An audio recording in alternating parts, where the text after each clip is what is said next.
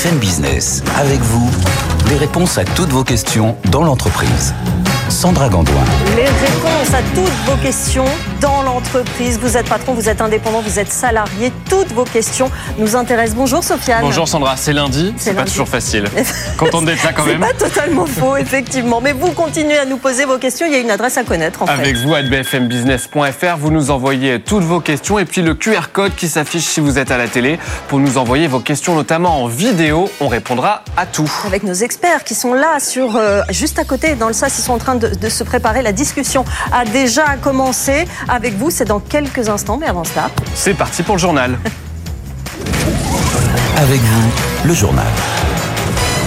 Quoi commence-t-on? Marjorie Adelson, bonjour. Bonjour. Eh bien, on commence avec les agriculteurs qui seront euh, reçus ce soir à Matignon. La FNSEA va rencontrer Gabriel Attal à 18h. Le patron du principal syndicat appelle à des actions toute la semaine tant que leur colère ne sera pas entendue, dit-il. Les agriculteurs craignent notamment une baisse de revenus. Pour rappel, après euh, les blocages de ce week-end, la réforme de l'agriculture qui devait être présentée mercredi a été décalée de quelques semaines. Michel Biérot, le patron de Lidl, était sur notre antenne ce matin. Selon lui, il faut donner plus de place aux agriculteurs dans les négociations commerciales. Comment En généralisant les contrats tripartites. Écoutez. Pendant des décennies, l'agriculteur, on le laissait complètement en dehors des discussions. Donc l'industriel et le distributeur se tapaient, hein, pour être poli, mmh. et euh, les, les agriculteurs prenaient les miettes. Donc il y a eu la loi Egalim 1, la loi Egalim 2, la loi Egalim 3, hein, la loi des Crozailles qui va être appliquée euh, en partie euh, au 1er mars prochain. Mais au final, quand vous mettez l'agriculteur autour de la table, ça simplifie les choses dans le sens où il est là, il discute avec vous et vous explique noir sur blanc ses contraintes euh, et, et surtout ses coûts de production. Pourquoi, et ça fait ça fait huit ans que je le demande, pourquoi on n'inscrit pas dans une loi tout simplement l'obligation de ces tripartites? C'est tellement simple, ça tient sur trois pages. Direction les États-Unis où Ron DeSantis se retire de la primaire républicaine. Le gouverneur de Floride a apporté son soutien à Donald Trump hier soir. On retrouve à Washington où c'est encore la nuit Benoît Ballet, correspondant de BFM Business. Benoît, cet abandon, il n'est pas vraiment surprenant. Le score de Ron DeSantis dans l'Iowa la semaine dernière, 30 points derrière Donald Trump, avait enclenché le compte à rebours et le gouverneur de Floride a fini par jeter l'éponge hier tout en se ralliant à l'ancien président et favori des primaires en vue de l'investiture républicaine. Ron DeSantis qui se targuait de positions dures sur l'avortement, l'immigration et qui se faisait également le fer de lance de la lutte contre la bien-pensance avait longtemps été présenté l'année dernière comme un candidat à même de rivaliser avec Donald Trump, mais les derniers mois l'ont vu irrémédiablement baisser dans les sondages et aucune solution ne semblait se dégager pour lui permettre de remonter la pente. En réponse à ce retrait, l'équipe de campagne de Donald Trump s'est dite honorée du soutien de Ron DeSantis et a appelé tous les républicains à se rassembler derrière l'ancien président. Une annonce qui fait de l'ancienne gouverneure de Caroline du Sud et ambassadrice aux Nations Unies, Nikki Haley, le dernier obstacle face à la nomination de Donald Trump. Le premier duel entre les deux derniers candidats républicains se jouera demain dans le New Hampshire et Donald Trump espère sceller sa victoire dans cet état du nord-est des États-Unis. Selon un dernier sondage, Donald Trump est crédité de 50% des intentions de vote contre 39% pour Nikki Haley et les 6% dont se prévalait Ron DeSantis pourraient bien renforcer l'ascendant de l'ancien président sur cet affrontement imminent. Merci Benoît Ballet. Retour en France, Marjorie, avec cette semaine décisive pour Athos. Oui, le groupe essaye de vendre ses activités historiques à Daniel Kretinsky. Une réunion de la dernière chance est même prévue dans les tout prochains jours. Mais l'opération semble compromise et côté investisseurs, eh bien, c'est la panique. Le cours de bourse d'Atos a perdu plus de 7% vendredi. Les explications de Mathieu Pechberti. Les équipes de Daniel Kretinsky et d'Atos ont travaillé tout le week-end. L'homme d'affaires tchèque est attendu à Paris dès aujourd'hui pour tenter de trouver un compromis. Les négociations sont mal engagées alors qu'Atos ne cesse d'accroître ses exigences en termes de prix et de reprise de dette. Plus personne ne croit à un accord et les créanciers d'Atos commencent à paniquer. Ils craignent que le groupe ne soit obligé de déclencher une procédure judiciaire pour restructurer ses 5 milliards d'euros de dette. Son cours de bourse a été divisé par deux depuis le 1er janvier et la valeur de ses obligations s'est effondrée de 70% la semaine dernière. Les investisseurs ne croient plus en la capacité d'Atos à les rembourser. Les banques françaises sont elles aussi très inquiètes. Elles estiment que la situation financière d'Atos va les obliger à annuler la moitié de leurs prêts en cas de restructuration, soit un peu plus d'un milliard d'euros. Au chapitre des entreprises, toujours Crédit Agricole acquiert 7% de Worldline. Euh, c'est ce que la banque a annoncé ce matin. Elle souhaite accompagner le développement de la fintech française pour lui permettre de devenir un acteur européen de référence sur le marché des paiements. Une co-entreprise est également prévue. Elle devrait voir le jour courant 2024. 4,5 millions d'euros, c'est le montant de l'amende infligée à la Société Générale. C'est ce qu'indique à l'instant sur son site la répression des fraudes. La banque est accusée de pratiques commerciales trompeuses à cause de prélèvements de commissions d'intervention non justifiées. Le montant a été accepté par la Société Générale. Et on termine, Marjorie, avec cette bonne nouvelle pour le trafic aérien français. Oui, en décembre, il atteint son niveau de 2019. C'est une première depuis la pandémie. Euh, sur l'ensemble de l'année 2023, le secteur a retrouvé 94,5% de ses passagers d'avant-crise. Le redécollage a l'air bien parti. Eh bien, c'est une bonne nouvelle, ça aussi. Merci beaucoup, Marjorie et Adelson. Allez, c'est l'heure de retrouver tout de suite votre rendez-vous, l'édito de Jean-Marc Daniel. Bonjour, Jean-Marc. Bonjour. On va parler euh, aujourd'hui de France Relance. Vous et France Stratégie faites le bilan aujourd'hui. Oui, absolument. Je m'appuie sur le bilan fait par France Stratégie. France Stratégie, je rappelle, c'est euh, euh, think tank, comme on dit en français, c'est euh, qui est l'ancien commissariat général du plan. Et donc, euh, stratégie, ça veut dire qu'ils analysent l'évolution de l'économie française à moyen et long terme. Et ils se sont posé la question de savoir euh, qu'est-ce qu'on peut attendre de ce plan France Relance qui avait été décidé dans la foulée du déconfinement en 2020 et qui devait préparer alors la France à vivre un avenir radieux. Alors dans un premier temps, il constate ce qui est assez naturel pour les économistes, qu'il y a eu un effet d'augmentation de la demande, donc augmentation de la croissance, sauf qu'une partie est quand même partie à, l'étranger. C'est-à-dire que euh, des premiers impacts, ça a été quand même d'entretenir, voire de creuser le déficit extérieur. Mais ils disent quand même, euh, l'argent a été dépensé, cet argent qui a été dépensé, il a été investi, donc euh, on peut considérer que c'est assez positif. C'est ce que les économistes appellent un effet keynésien de court terme. Mm. Et puis quand ils se posent la question du moyen long terme, ce qui est leur vocation, ils disent alors là, ça devient beaucoup plus flou. Et euh, ils disent alors, euh, il va y avoir des, alors les économistes parlent d'effets d'éviction, d'effets ricardiens. Le bilan de tout ça, c'est de dire que ce que fait l'État, ben, le privé ne le fera pas, mais qu'au final, si on avait laissé le privé le faire, il l'aurait fait. Et comment est-ce qu'on aurait pu laisser le privé le faire? Eh bien, au lieu de augmenter la dépense publique, utiliser l'argent si tant est que cet argent existe, en baissant les impôts. Et donc finalement, l'avis de, France Stratégie sur le plan France Relance, c'est euh, euh, un avis un peu à la Martine Aubry, c'est assez flou, donc il y a forcément un loup. Et euh, le loup, pour moi, c'est le fait que euh, on soit persuadé que c'est par la dépense publique et non pas par les baisses d'impôts qu'on arrive à des résultats concrets sur l'économie. Donc si j'ai un conseil à donner désormais à notre gouvernement, c'est de baisser les impôts plutôt que d'accroître la dépense publique. Laissez faire les entreprises. Merci. Laissez faire les entreprises, exactement. Merci beaucoup, Jean-Marc Daniel. Allez, on va faire un point Euronext tout de suite avec Antoine. Avec vous, les marchés. Le CAC 40 en hausse, on se contente de ça ce midi, Antoine Larigauderie? Euh, oui, parce que on avait une hausse d'un pour cent à l'ouverture. Une heure après, c'était plus que 0,8 et une heure encore après, c'était plus que 0,4. Donc, on sent vraiment que ce rebond manque de juste. C'est dommage parce qu'il y avait des vraies intentions acheteuses. hein. Même en avant-marché, on le sentait, une vraie impulsion euh, qui est à mettre en équivalence avec la clôture de Wall Street euh, vendredi soir, hein, avec une belle progression du Nasdaq, plus 1,7%, mais encore beaucoup d'indécision, un petit peu d'appréhension de la part des marchés de la première décision monétaire de la BCE qui doit avoir lieu jeudi sur ses taux d'intérêt. Donc il y a pas mal de volatilité sur les taux, un peu de volatilité sur les actions, et puis aussi euh, des marchés asiatiques qui étaient extrêmement mitigés euh, ce matin entre un Nikkei qui a terminé en hausse sur des plus hauts de 33 ans et un Hang Seng à Hong Kong qui a terminé sur des plus bas qui remontent à 1997. Donc autant vous dire que les marchés étaient extrêmement partagés en Asie. Euh, du côté des valeurs qui marchent bien, Alstom, un plus 3,5%, 11,36 euros. A noté une bonne tenue des technos avec Capgemini qui gagne 2,3% à 200,60 et ST Micro plus 1,9%, 41,29. Et l'industrie aussi qui est bien représentée. ArcelorMittal plus de 19, 24, 72. Les banques, BNP Paribas plus de 10, 61, 88. À la baisse, on met de côté certaines valeurs euh, plutôt traditionnelles comme Air Liquide qui recule de 0,87%, 171,52 euros. C'est la plus forte baisse du CAC. À noter la Française des Jeux avec euh, l'acquisition de la maison mère euh, d'Unibet hein, qui gagne 5,5% à 36,24 euros. Et puis bonne performance de Worldline avec donc le Crédit Agricole qui en détient 7% désormais, plus 3,6% pour le titre, 13,50 euros 0,59. Le CAC plus 0,46, 7405 points. L'euro 1 dollar 0,889. Sandra. Merci Antoine Larigauderie. Allez, dans un instant, on répond à toutes vos questions. C'est le début de semaine, on est avec vous, avec Sofiane Aklouf. Une adresse à connaître et une question du jour, Sofiane. Avec vous à bfmbusiness.fr et puis vous pouvez répondre sur tous les réseaux sociaux de l'émission à cette question. La génération Z a-t-elle un problème avec le travail? Vous êtes déjà plus de 4700 à avoir répondu. Et puis dans un instant, on se demandera aussi comment se faire bien voir de ses chefs sans passer pour un faillot.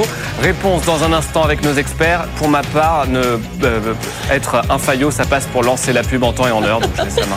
À tout de suite.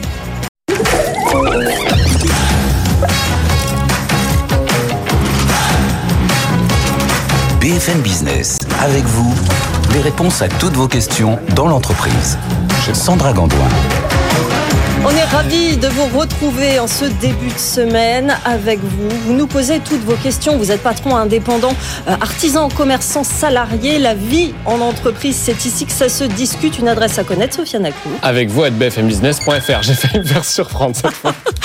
J'essaye de, le, de, de le surprendre à chaque Ça émission, mais ça ne marche pas. Nos experts aujourd'hui, Bernard Coulati, vous travaillez à l'IESEG Business School, mais dites-nous précisément quelle est votre expertise RH.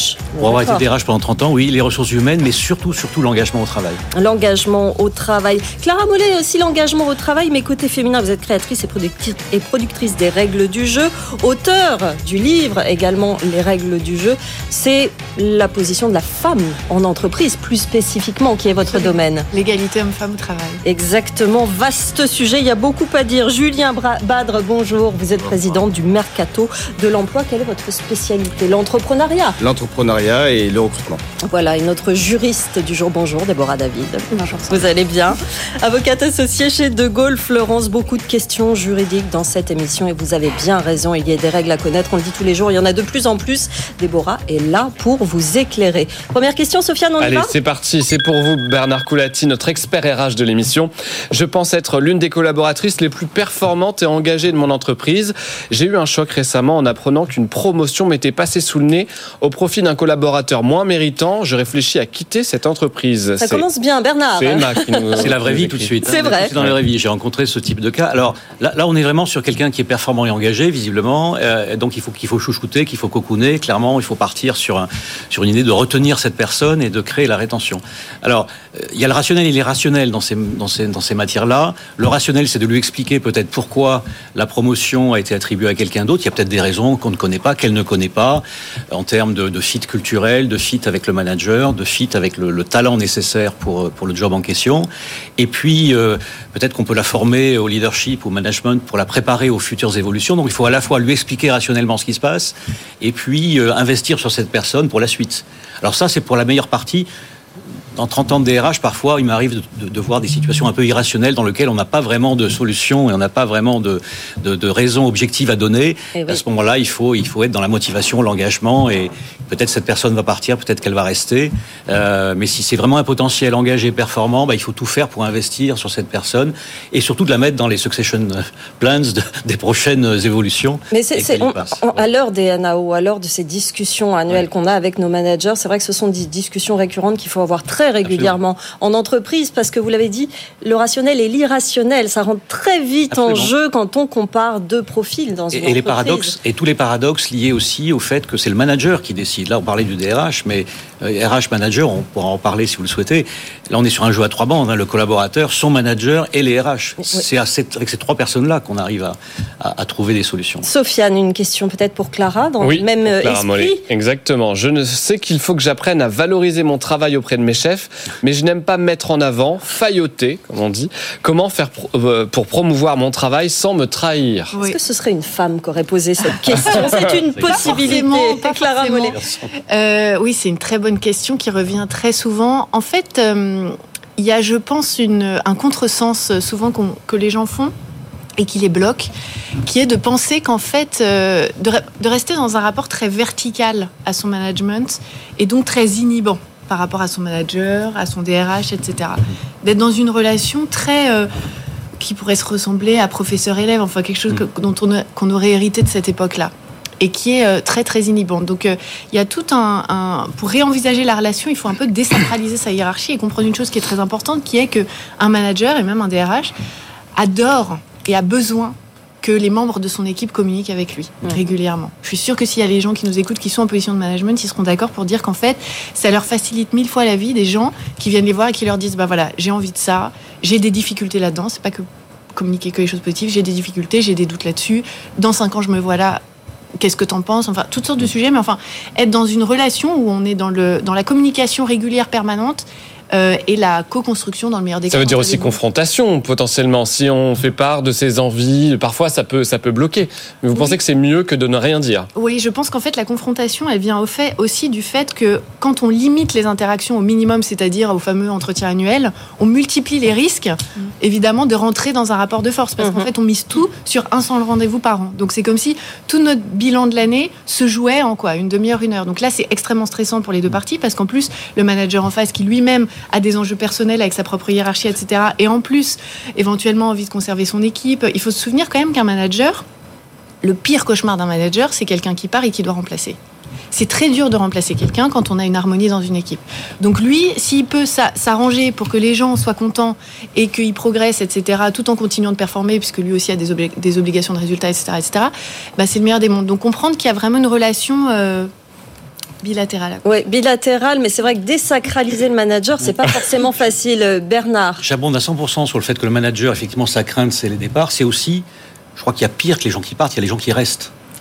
Et qui, ne, et qui ne sont pas à leur virgule, place et qui se désengagent et qui ne sont pas engagés, qui ne Oui. sont pas à la bonne place et qui sont qui sont pas intéressés par leur job, qui n'ont pas de sens dans leur travail. Ça, à mon avis, c'est pire. Mm, mm. Alors effectivement, on peut discuter de comment on fait à partir de là pour engager les personnes, mais euh, j'ai vécu 15 ans en Asie, le turnover était de 40%, donc là, effectivement, il y, avait des- il y en avait des départs. hein.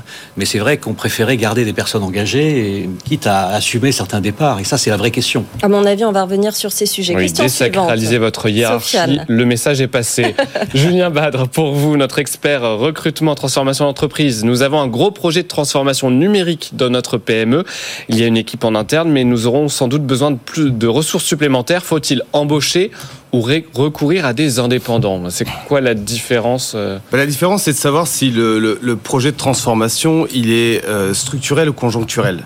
C'est-à-dire que est-ce que j'ai besoin euh, d'embaucher une équipe parce que je sais que dans 5 ans, dans 10 ans, ce cœur de business, ce nouveau métier, il va durer dans le temps? Ou alors, est-ce que j'ai besoin de prendre une équipe externe pour mettre en place le projet? Et ensuite avoir une équipe interne pour assurer la maintenance et l'évolution la- le plus grand risque pour une entreprise, c'est de dire voilà, j'ai une grande transformation à faire. On parle du digital, mais ça peut être dans l'industrie, ça peut être dans la qualité, où à un moment donné, j'ai besoin de grandes compétences pour que le projet soit hyper bien structuré, organisé. Je vais embaucher donc des gens d'un grand niveau. Et une fois que le projet sera terminé, qu'est-ce que je vais faire? Je vais conserver des gens qui, seront, qui auront un niveau supérieur à la maintenance ou à la petite évolution du projet. Et donc, je pense qu'on est dans un monde qui évolue extrêmement vite. Et donc, à partir de ce moment-là, c'est de dire, est-ce que comment comment je vais faire pour faire évoluer mon entreprise très rapidement en utilisant des euh, ressources externes et avoir une grande flexibilité pour permettre à mon entreprise d'avancer le plus rapidement possible et le mieux possible. Là, Julien, euh, spécifiquement dans la transformation numérique, on parle de long terme, parce qu'entre la transformation numérique qui va être ensuite la transformation en IA, il y a énormément de choses à venir. C'est un sujet sur le long terme. C'est un grand sujet. Pour autant, il y a euh, la mise en place qui est extrêmement compliquée parce Ouais. que il faut euh, apprendre à l'ensemble des collaborateurs comment on va fonctionner. C'est cette formation-là qui prend du Vous temps. parlez de l'intelligence artificielle. euh, implémenter de l'intelligence artificielle dans une société, ça prend beaucoup de temps. Oui. Maintenir l'intelligence artificielle dans la société, ça demande beaucoup moins de compétences. Et si vous prenez des experts en implémentation d'intelligence artificielle et que vous les gardez dans, dans un temps long, en réalité, vous risquez d'avoir un coût de structure qui va être beaucoup trop important par rapport à la valeur ajoutée qu'ils apportent. Ouais, c'est le coup qui fera la différence, effectivement. Vous continuez à nous poser vos questions, à nous envoyer vos réactions également sur les sujets du jour sur BFM Business. Posez vos questions à nos experts à l'adresse avec vous at bfmbusiness.fr. Sofiane. Et d'ici là, une question pour notre juriste du jour, Déborah David, c'est vous. Comment mettre en place un plan de partage de la valeur dans mon entreprise? Là, on parle d'argent. Là, on parle d'argent. Sandra s'est réveillée. Oui, voyons. Allons-y, La prime de partage de la valeur, c'est euh, ce qui euh, fait suite à la prime Macron. Donc ça fait plusieurs années maintenant que le, le dispositif euh, est reconduit. Et euh, bah, il y a deux, deux façons de la mettre en place, soit euh, par un accord collectif, soit par une, un document unilatéral qui sera soumis aux représentants du personnel. En fait, la, la différence de mise en place peut aussi varier selon la taille de l'entreprise. Pardon.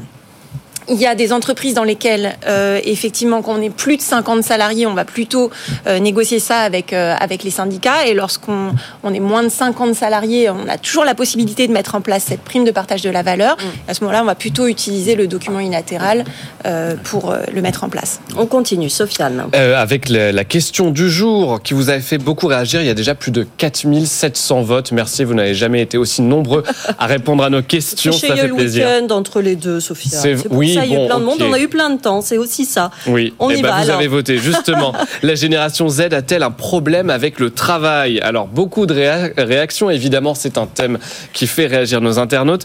Parmi euh, quelques réactions, par exemple sur LinkedIn, Eifer, euh, qui est ingénieur commercial, nous dit La Gen Z n'a aucun problème avec le travail. Elle veut juste un équilibre entre la vie privée et le travail.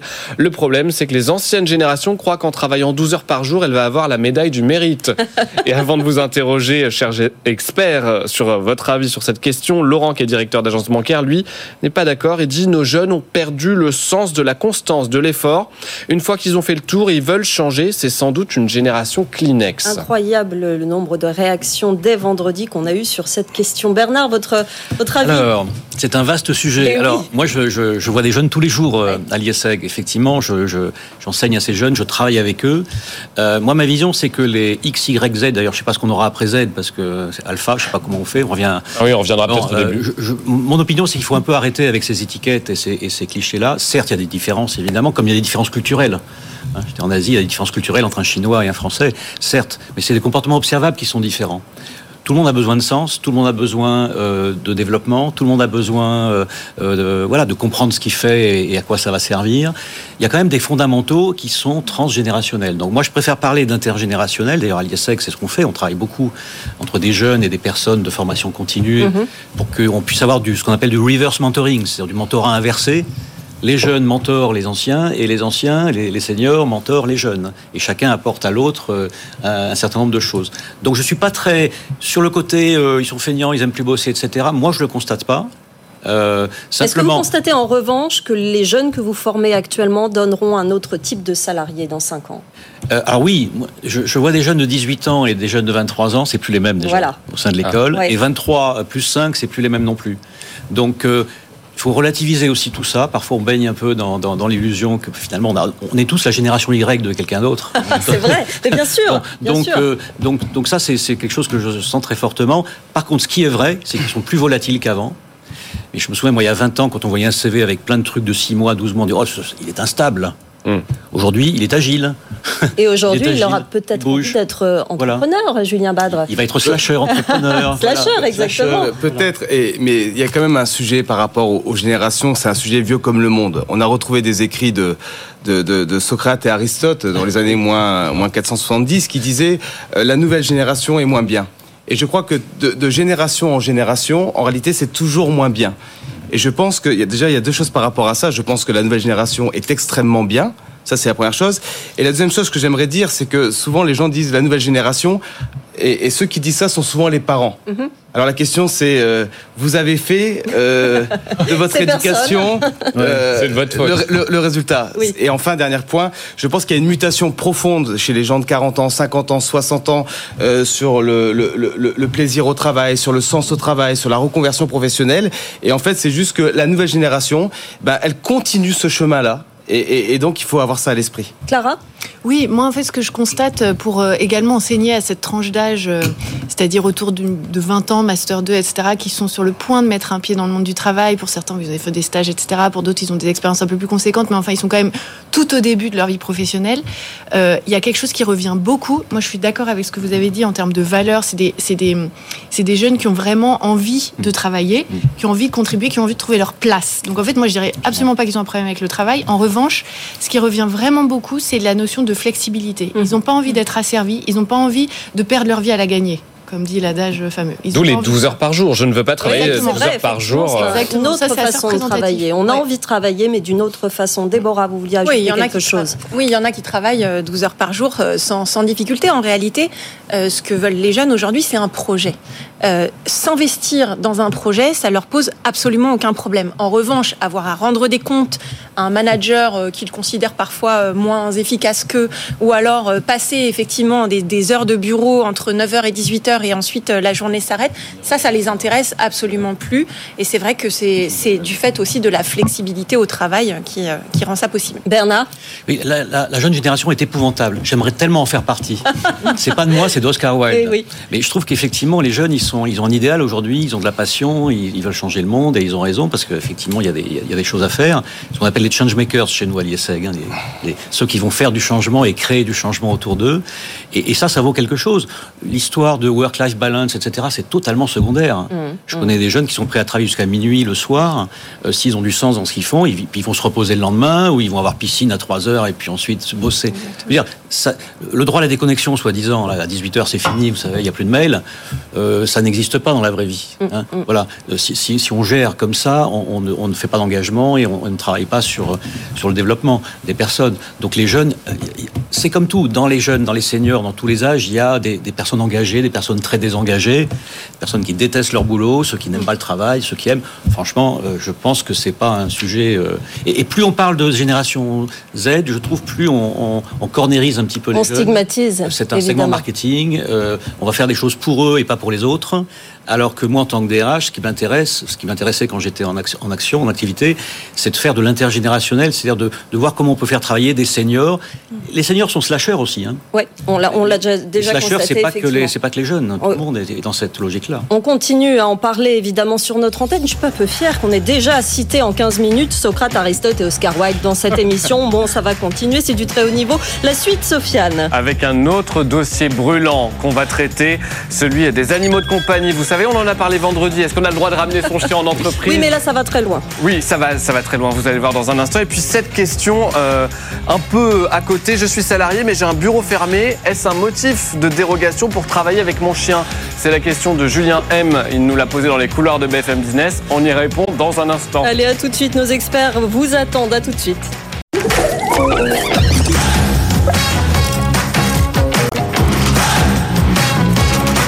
BFM Business, avec vous, les réponses à toutes vos questions dans l'entreprise. Sandra Gandoin. On est ravis de vous retrouver. On est avec vous en ce début de semaine avec nos experts Bernard Coulati, Clara Mollet, Julien Badre et Déborah David, notre juriste. Posez-nous vos questions. On a déjà parlé d'animaux, de génération Z, de Socrate, d'Aristote et d'Oscar Wilde. Vous voyez, c'est extrêmement vaste. Euh, Sentez-vous vraiment, euh, vraiment euh, sans problème. Posez-nous vos questions sur notre adresse. Quelle est cette adresse, Sophie Avec vous à bfmbusiness.fr, vous ne m'aurez toujours pas. Et puis on reçoit effectivement tout, je dirais pas n'importe quoi, mais des demandes très étonnantes. Euh, Sentez-vous libre. Allez-y. Euh, on commence, on y va, Sophia Avec cette question qu'on a posée juste avant, c'est pour vous, Déborah David. Je suis salarié, mais j'ai un bureau fermé. Est-ce un motif de dérogation pour travailler avec mon chien C'est la question qui traînait dans la rédaction de, de BFM. En l'occurrence, c'est Julien qui a un très grand bureau, donc peut-être que ça peut le faire, non le Déborah. fait d'avoir un bureau seul, ça ne n'octroie absolument aucun droit ni aucune Ah. dérogation. C'est comme les gens qui nous demandent est-ce qu'on peut fumer dans son bureau seul? Eh bien non, c'est pas possible. Donc après, en ce qui concerne les animaux de compagnie, il- on peut poser la question à son employeur pour peu que ça ne pose pas de, de difficultés dans, dans, dans l'accomplissement des fonctions et que ça ne dérange personne, puisque s'il y a des salariés qui sont par exemple allergiques à votre chat, euh, ça ça va pas le faire. Oui. Donc euh, oui, c'est une question qu'on peut poser, mais euh, il n'y a pas de dérogation légale et On disait vendredi dernier que, que c'était de l'ordre de la négociation finalement dans chaque entité. Bah oui, il faut être, euh, faut être un peu raisonnable et puis euh, oui, il faut savoir euh, dialoguer. Il y a ce que dit la loi et puis euh, après, Ouais. il y a ce qu'on peut négocier avec son employeur. Sofiane. Et pour aller dans ce sens, c'est une question d'Archibald. Alors, je ne sais pas si elle est sérieuse. Dans le doute, on va quand même y répondre. J'ai écouté votre message vocal sur le groupe Insta de l'émission, parce qu'on fait des petits messages vocaux, figurez-vous. Les animaux de compagnie au travail, euh, sur les animaux de compagnie au travail. Bien que cette euh, interrogation puisse sembler inhabituelle, je suis un fervent passionné d'équitation. Je suis propriétaire de deux chevaux. Je me demande si j'ai le droit de me rendre au travail avec l'un de mes chevaux. De plus, est-ce que l'entreprise est tenue d'aménager un espace spécifique pour mon cheval, éventuellement à proximité des parkings réservés aux voitures? Ne riez pas, Sofiane, on n'est pas forcément tous à Paris. On a de l'espace, on a des chevaux, on, On a va tous au un travail. cheval sous la main. à cheval. Est-ce qu'on a le droit, Déborah? Bah, si on C'est la même travaille, euh, réglementation dans une étable, peut-être, mais a priori. Bon, L'entreprise n'a pas cette obligation, en Non, revanche. il n'y a pas d'obligation de la part d'entreprise, ni d'aménager un espace. C'est ça, les pour garer le cheval. Le box à côté du parking, ça peut être un tout petit peu compliqué à construire quand même. Non, non, ça, ça, ça peut être compliqué, ça peut être très déstabilisant aussi. euh, et euh, puis un animal, euh, même si c'est un cheval qui sert de moyen de locomotion, ça reste un être vivant. Donc, Et oui, donc il faut s'en dont il faut occuper toute la journée, effectivement, et c'est pas à l'entreprise de le faire. Bernard Sur le cas spécifique, je suis pas sûr, mais si on prend un peu de recul sur cette histoire de finalement, pendant des années, on a amené du travail à la maison. Là, on amène de la maison à son travail. C'est aussi une tendance des temps. Les Mhm. jeunes, ils sont aussi sensibles au fait que on puisse. C'est un paradoxe. d'ailleurs. On veut être soit au travail, euh, être soi-même, et en même temps se protéger du travail et, et avec un équilibre. Donc c'est un peu un paradoxe qu'il faut gérer. Donc ce type de choses, les animaux au travail, ça fait partie de cet ensemble de, de nouvelles. euh, Bah, De limites hein, qui bougent nouvelles limites qu'il hein. faut construire euh, avec eux. Il y, a, il y a sûrement des choses excessives, mais certainement euh, une ouverture, au-delà de la loi, effectivement, une ouverture à ces sujets-là, et les jeunes y sont sensibles. Sofiane. J'espère qu'on aura répondu à votre question, Arch- Archibald. Euh, Je garde ces deux experts RH et juridiques pour. euh, J'ai besoin de vos lumières pour cette question. Je suis consultant, je réside au sud de la France pour des raisons familiales. Je suis en télétravail et je vais en présentiel en Ile-de-France en moyenne une fois par mois. À l'issue de mon entretien annuel, j'ai fait comprendre à mon employeur que je souhaite qu'il me trouve une mission au sud de la France. Euh, à cause de ses souhaits de changement, il a décidé de mettre en pause mon augmentation. Est-ce qu'il a le droit de faire ça D'abord l'aspect juridique et puis on ira sur l'aspect RH, j'imagine. Non, alors l'augmentation ne dépend pas des demandes des salariés. Euh, C'est pas parce que le salarié formule une demande de travailler euh, sur, euh, dans le sud de la France que pour autant son augmentation, qui normalement est censée récompenser son travail de l'année précédente, euh, doit être impactée. Donc non, ça c'est une, c'est une sanction euh, euh, disciplinaire qui n'a absolument pas lieu d'être. Oui, ça c'est pour le droit, mais j'ai envie Ouais. de vous dire finalement, on- le- le- est-ce que le- le- l'employeur peut pas justifier, trouver Dans- 10 000 raisons pour Dans pas le poids de la négociation, cette, effectivement, oui, tout à fait. Euh, Bernard Moi, je pas sur le, sur le plan de la négo, mais plutôt que du style de management de l'entreprise Hmm. et de la culture de l'entreprise. Il y a des entreprises dans lesquelles, de toute façon, le télétravail en, tant- en général est bien, est bien vu et bien accepté, ou au contraire, il est mal vu et plutôt rejeté. Donc déjà, on part de là. hein. On part de qu'est-ce que le patron, quel, qu'est-ce que le dirigeant, le DRH, les cadres principaux, qu'est-ce qu'ils ont en tête en termes de logiciel là-dessus. Et, et ça, va, ça va avoir une réponse différente sur le cas particulier en l'espèce. Euh, Je dirais qu'après, il faut segmenter par type de travail. Il faut, il faut être réaliste, ça dépend du travail, ça dépend de la nature du travail. Si la nature du travail fait qu'il faut que vous ayez une équipe avec vous tous les jours, euh, vous pouvez pas être à, effectivement à, à 500 km tous les jours, c'est compliqué. Et puis moi, je me soucie en tant que DRH aussi, ancien DRH, de la santé aussi physique et mentale de mes collaborateurs. Donc euh, faire des allers-retours incessants, etc., ça peut se discuter hein, d'un point de vue même euh, moral. C'est est-ce que c'est bien? Est-ce que c'est bien pour la personne ou c'est sympa d'être dans le sud au soleil, etc. Mais quand on a à délivrer des, des choses dans le nord de la France euh, et avec ces allers-retours, est-ce que c'est pas dangereux? Est-ce qu'il n'y a pas un épuisement qui arrive, etc. Effectivement, Déborah, vous vouliez Oui, c'est vrai que là, la question vient d'un consultant, mais Voilà. consultant, ça veut euh, tout dire et rien dire. Donc, euh, est-ce que consultant, c'est un consultant qui doit être chez les clients et donc qui est amené à, Oui, se déplacer, à se déplacer. ou pas? Euh, Et puis, euh, s'il n'y a pas de mission dans le sud de la France, euh, l'employeur et leur a beau chercher, euh, ce sera Ça. pas possible non plus. Vous continuez à nous poser vos questions sur BFM Business à cette adresse. Nos experts de l'entreprise sont avec vous. Avec vous à bfmbusiness.fr pour vos réactions et vos questions. Sofiane. Une question pour Clara Mollet, notre experte égalité femmes-hommes en entreprise.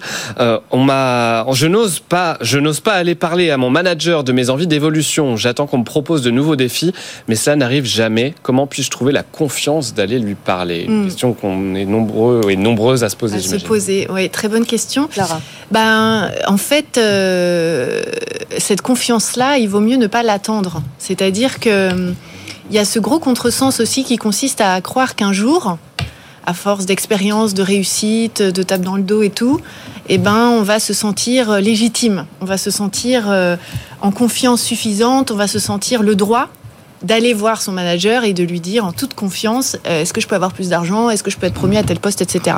En réalité, quand on regarde un peu, quand on change d'échelle et quand on rentre un peu à l'échelle individuelle, quand on regarde ce qui se passe dans la tête des gens au quotidien, ce sentiment d'imposture, ce sentiment de manque de confiance qui peut avoir plusieurs noms, plusieurs symptômes, etc., euh, il disparaît jamais vraiment. Mm. Il est toujours un peu là. Et en fait, je crois que la clé, c'est plutôt que de se poser la question de comment je peux faire pour me débarrasser de ça et conquérir ma légitimité à, comment je peux faire pour apprendre à cohabiter en permanence avec cette crainte que j'ai de ce sentiment de ne pas mériter. Mm. Et donc, pour répondre à la question de cette personne, comment je fais pour aller voir mon manager en fait, il faut y aller avec ce nœud à l'estomac. Il faut y aller avec ce manque de confiance permanent et se dire que si on sent que c'est le moment, et encore une fois, ça revient à ce qu'on disait euh, précédemment, un manager qui aura les bonnes informations, j'ai envie d'être promu là. En fait, un manager, c'est pas quelqu'un qui passe sa journée penché sur votre épaule à savoir ce que vous faites et ce dont vous avez envie. Il a plusieurs, euh, parfois, dizaines. Euh, Exactement. Il peut avoir des dizaines de gens, sa propre, son propre agenda, pour tout un tas de raisons. Et c'est même pas son travail, en fait. C'est même pas son rôle à lui. Son rôle à lui, c'est d'essayer de vous aiguiller au mieux. Mais si vous, vous n'êtes pas dans la réciprocité en lui communiquant ce qu'il a besoin de savoir pour vous, vous aider, il peut pas, il peut pas. C'est beaucoup plus compliqué. Disons. Mmh, mmh. Son travail, c'est pas d'être omniscient et de savoir ce que vous avez dans la tête.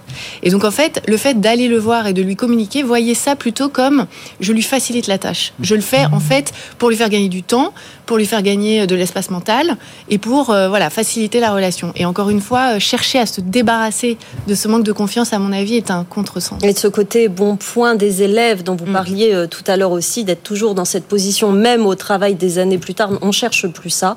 On se met vraiment dans une position et on, est, on fait sa propre com en quelque sorte. Oui, et puis en fait, je pense aussi un autre élément très inhibiteur, c'est cette quête de perfection. Effectivement, l'impression que en fait, on est autorisé à aller voir son manager que quand on a quelque chose de parfait à lui montrer ou de parfait à justifier, qu'on est au top de sa carrière. Et alors là, vraiment, alors qu'en fait, c'est un, c'est du quotidien tout ça, c'est des petites choses, c'est de l'informel.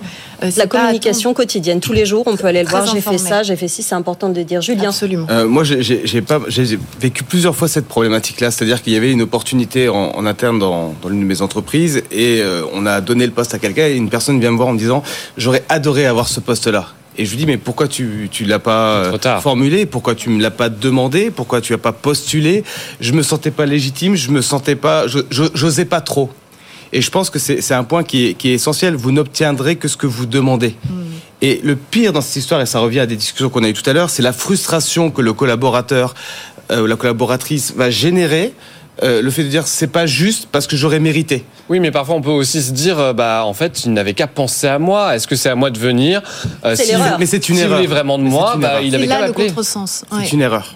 Euh, Bernard, vous, vous, qui vous placez justement du côté de l'entreprise, qui voyait, euh, qui voyait ces salariés au quotidien, qui ont plus ou moins tous ce même sentiment d'imposture à un moment ou à un autre de leur de leur carrière. Vous, comment comment vous analysez cette situation? Il faut prendre les deux bouts de l'omelette, si je puis dire, du sujet. D'accord. Il y, a un bout qui est osé. Non, mais c'est le bout, c'est très important. Oser aller dire, oser euh, même avec la voix tremblante, aller demander, aller, mm. dire qu'on est légitime. Et il y a l'autre bout, c'est le manager. Et tant qu'on continuera, et on fait tous les mêmes erreurs, on les a tous fait, on continue à les faire, à recruter et à nommer des managers qui sont les meilleurs experts, les meilleurs performants de l'équipe, les, meilleurs éléments sur le plan quantitatif, et de les passer managers, comme on dit, parce que c'est une promotion, etc. etc. Alors qu'ils n'ont pas forcément Tant demandé d'ailleurs. Pas que c'est un hein. métier et sur lequel il faut investir lourdement. Pourquoi les jeunes, ils veulent plus être managers aujourd'hui? Ben, C'est ça, ils voient leurs parents, ils voient les qui rentrent en burn-out à la maison, ils n'ont pas du tout une image très glorifiante de manager. Nous, on passe notre temps, nous, à l'ISEG, à, à, réembellir un petit peu, à réenchanter ce rôle de manager. Tant qu'on sera là-dessus, euh, on aura encore des gens qui ne devront pas y aller. Donc effectivement, il faut travailler sur les deux. Euh, c'est de la coproduction tout ça. C'est, il faut que les personnes osent y aller, puis il faut aussi que les managers ils soient un peu plus dans l'émotionnel, dans l'écoute, dans créer. Et on les forme à ça en ce moment, aujourd'hui, Bernard? Bah, nous, Est-ce que cette, la formation, elle évolue dans ce sens? Les formations d'adultes, je dirais, euh, sont toutes là-dessus aujourd'hui. Hein. Euh, moi, je m'occupe d'un programme exécutif là-dessus en transfo RH à l'ISEG et on travaille sur justement la, bienveillance, l'exigence, le leadership qui crée de l'engagement, mm. euh, plutôt que le management à la papa, à la dure, etc. etc. il faut aussi manager, des fois il faut délivrer, mais le leadership c'est donner du sens, c'est donner de l'air. Et puis le côté coach aussi maintenant. Je ne parle pas des coachs professionnels, hein, il y en a trop sur Terre. Euh, le, vrai, le, vrai, vraie posture de coach du manager, c'est-à-dire, je suis là si tu as besoin, je fais du check-in de temps en temps, je te contrôle pas, mais je suis là si tu as besoin. Mm, mm. On l'a vu dans le télétravail en particulier. C'est coucou, tu as besoin, de comment je peux t'aider? Se met dans une position aussi d'aide. Euh, certains appellent ça le servant leadership, c'est on, on, est au service de ses collaborateurs. Et c'est cet ensemble-là qui, je pense, aujourd'hui est sur la table et, qui, forme les managers de demain. Clara Oui, en fait, euh, je, rejoins totalement ce que vous dites. Ce qu'il y a, c'est que les cultures d'entreprise parfois empêchent ces choses-là. Et en fait, ce qui se passe, c'est qu'effectivement, il y a des gens qui sont nommés managers qui ne sont pas du tout euh, naturellement. Euh, penchés vers ces questions, parce que la dimension humaine, etc., c'est quand même pas inné chez tout le monde. Non. Donc on nomme euh, des gens managers euh, aveuglément, enfin sans, considérer cet élément-là, et on se retrouve ensuite des gens qui du coup, pour compenser, versent dans le micromanagement, le flicage, etc. Et ça crée des dynamiques. Et ça, ça crée des, ces, générateurs de souffrance au travail. Vraiment, les, les trois quarts des cas que je vois de souffrance vraiment dure au travail, les managers sont, aussi, sont écrasés. Bah, parce qu'en fait, souvent, c'est aussi euh, des réactions chaînes. C'est-à-dire que tout, bon, bref. Donc c'est des histoires vraiment de culture d'entreprise. C'est vrai que ça se passe aussi à l'échelle politique, disons. Oui, c'est vrai, c'est vrai, effectivement. Sofiane. Une question juridique pour vous, Déborah David. C'est Stéphane qui nous écrit par mail avec vous à bfmbusiness.fr et qui nous dit La société pour qui je travaille a fait une erreur sur les feuilles de salaire depuis 20 ans. Des heures sup mal calculées. Elle vient de nous faire une correction sur les trois dernières années. Euh, quid des 15 ans restants? Est-ce que la loi dit que c'est uniquement sur les trois dernières années? Alors oui, euh, sur, en matière de salaire, euh, on peut réclamer des sommes euh, au cours des trois, enfin, euh, en remontant en trois dernières années. On ne peut pas remonter au-delà, bah, sinon ce serait, euh, ce serait vraiment très très compliqué. on le voit avec l'histoire des congés payés dont on a parlé la dernière fois.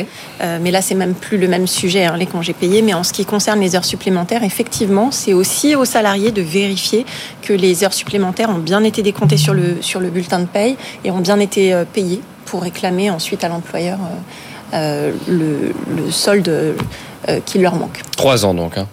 c'est la deadline. Trois ans, l'entreprise est donc dans les clous. Euh, vous continuez à nous envoyer vos, questions à cette adresse avec vous à bfmbusiness.fr. Il y a beaucoup de, beaucoup de réactions. Euh, on est mm. avec vous sur BFM Business. Avec vous, retrouvez-nous sur tous nos réseaux sociaux.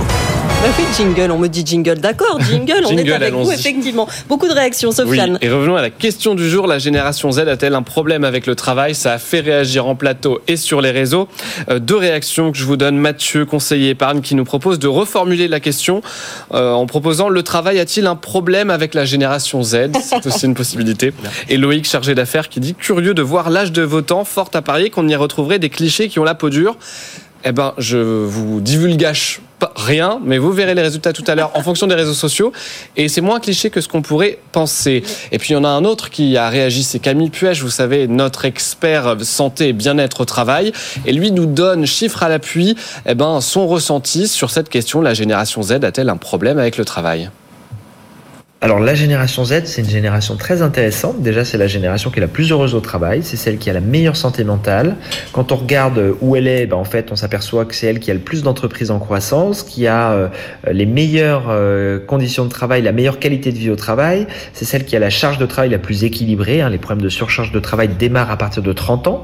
Et donc, logiquement, c'est celle qui est la plus engagée, qui va le plus volontairement au travail. Pour eux, le travail est un moyen d'améliorer leur vie pour être plus heureux à l'inverse des autres générations qui étaient heureux grâce au travail.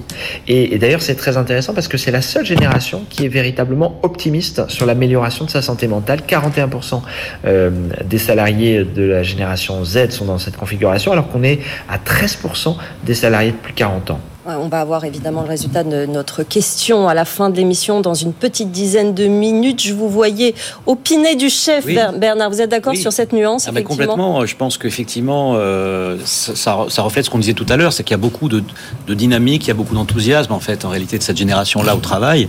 Simplement, j'ai bien aimé aussi la reformulation. Est-ce que le travail a un problème avec la génération 7 J'aime beaucoup ça. Hmm. Parce qu'effectivement, ça dépend comment les entreprises, leur culture, comment on adapte la culture d'entreprise éventuellement, comment est-ce qu'on adapte les niveaux d'organisation de l'entreprise, la complexité, le millefeuille des processus, enfin toute la bureaucratie qu'on peut voir dans l'entreprise. Ça, c'est c'est bien pour l'engagement en général, mais en particulier les jeunes supportent plus d'avoir euh, des procédures à n'en plus finir, euh, et ne pas comprendre quand ils remplissent une feuille, Excel à qui ça va servir, qui va s'en servir, etc. Ils ont raison. il y a plein de motifs d'espérer. Cette génération demande à l'entreprise de l'accompagner, euh, de l'accompagner pour la suite. Sofiane. Une question d'Adrien par mail, c'est pour vous, notre juriste du jour. En tant que salarié, ai-je droit de monter une structure en auto-entrepreneur ou une association avec des activités non concurrentes à celles de mon employeur? Déborah. Alors tout dépend de la façon dont est rédigé le, contrat de travail en réalité, puisque s'il y a une clause d'exclusivité dans le contrat de travail, eh bien là, il va falloir obtenir à tout le moins l'autorisation de l'employeur pour monter une activité euh, même si elle n'est pas forcément concurrente. il faut aussi respecter le, le, temps de travail maximal. Donc, il faut vérifier que cet engagement auprès d'une autre entreprise ne va pas nous faire excéder le temps de travail maximum euh, quotidien euh, et, hebdomadaire et mensuel. Et je prolonge la question parce que Adrien nous demande également est-ce que je passe directement au régime social des indépendants automatiquement s'ils montent euh, une structure? Vous avez la réponse ou pas alors, j'ai non, parce que euh, bah, si, si, s'il est salarié, euh, oui, absolument. S'il est euh, salarié, il peut effectivement, en fonction des, revenus qu'il peut générer en tant qu'auto-entrepreneur, avoir un, régime spécifique. Mais logiquement, il ne devrait pas, parce que le régime auto-entrepreneur, il est limité à un montant de revenus par an. Donc ça devrait, euh, ça devrait euh, pas impacter normalement son régime social et fiscal. Sofiane. On poursuit la question de questions-réponses avec vous, Bernard Coulati, expert RH. Je suis DRH d'une entreprise industrielle. Nous sommes en pointe sur les actions RSE. J'ai recruté un jeune diplômé performant, mais très critique sur notre politique RSE qu'il qualifie de greenwashing. Que lui dire en entretien? Là, ça rejoint un peu notre débat hein, qu'on a sur la, génération Z. Et c'est Bernard qui nous écrit qui est DRH. Secoue un peu le, ah premier de l'entreprise. aussi, c'est la vraie vie. parfois, on a l'impression qu'on est super bon en RSE. Parfois, c'est le cas, parfois, c'est pas le cas, premièrement, au niveau de l'entreprise. Et puis, parfois, les, jeunes, justement, et les moins jeunes, nous, nous mettent dans la figure que notre truc, c'est pas. pas ce qu'on constate dans cette émission, c'est aussi que ça avance. Au départ, tout le monde était un peu dans le greenwashing les premiers mois, et là, bah, non, les entreprises sont obligées par rapport à leurs partenaires, leurs fournisseurs, d'être dans l'action, absolument. Alors je dirais que ce jeune-là, moi j'ai envie de lui dire, bah, j'ai envie de dire, voilà, on, on, a des groupes de travail, on a des task force en RSE dans tous les sens dans l'entreprise bingo, euh, joint une de ces task force et on en reparle. Et puis on essaie de, d'avoir une discussion ouverte avec, et de comprendre pourquoi les critiques sont là. Et puis peut-être aussi de remettre en cause dans nos pratiques des certain nombre de choses. Et c'est vrai qu'il y a du greenwashing. C'est vrai aussi qu'il y a du, moi, ce que j'appelle le people washing, c'est-à-dire euh, l'équivalent en RH. Hein, quand on attire des candidats, on a une belle marque employeur. Et puis finalement, euh, quand on arrive dans l'entreprise, l'expérience est un peu différente. Mm-hmm. Et euh, voilà, on, donc le washing, il y en a dans tous les sens aujourd'hui. Julien. Je pense qu'il faut avoir une vraie cohérence entre les valeurs réelles de l'entreprise et ce qui est communiqué. Absolument. C'est-à-dire qu'il y, a, il y a quand même une, une difficulté, c'est qu'on dit par exemple il faut qu'on soit écologique, il faut qu'on soit très RSE, il faut qu'on soit... C'est formidable à condition et à l'unique condition que l'entreprise soit en adéquation parfaite avec ça. Et par rapport à la marque employeur, souvent ils disent nous on va faire beaucoup de choses pour l'écologie et quand vous arrivez dans l'entreprise, vous apercevez que le process ou la philosophie est complètement à l'encontre mmh. de ce qui est communiqué publiquement et se dire oui, il faut qu'on évolue, mais surtout, moi je le dis à l'ensemble des entreprises, si vous décidez d'aller vers le, la RSE, sur certains points de la RSE, soyez vraiment cohérents et en adéquation avec ça et incarnez ce projet-là. Certains points de la RSE, c'est peut-être ça le problème, parce que la RSE c'est tellement vaste, Bernard. Je, voudrais, oui, si je peux me permettre un point, c'est que parfois on a l'inverse aussi, c'est-à-dire qu'on a trop de RSE et pas assez de social.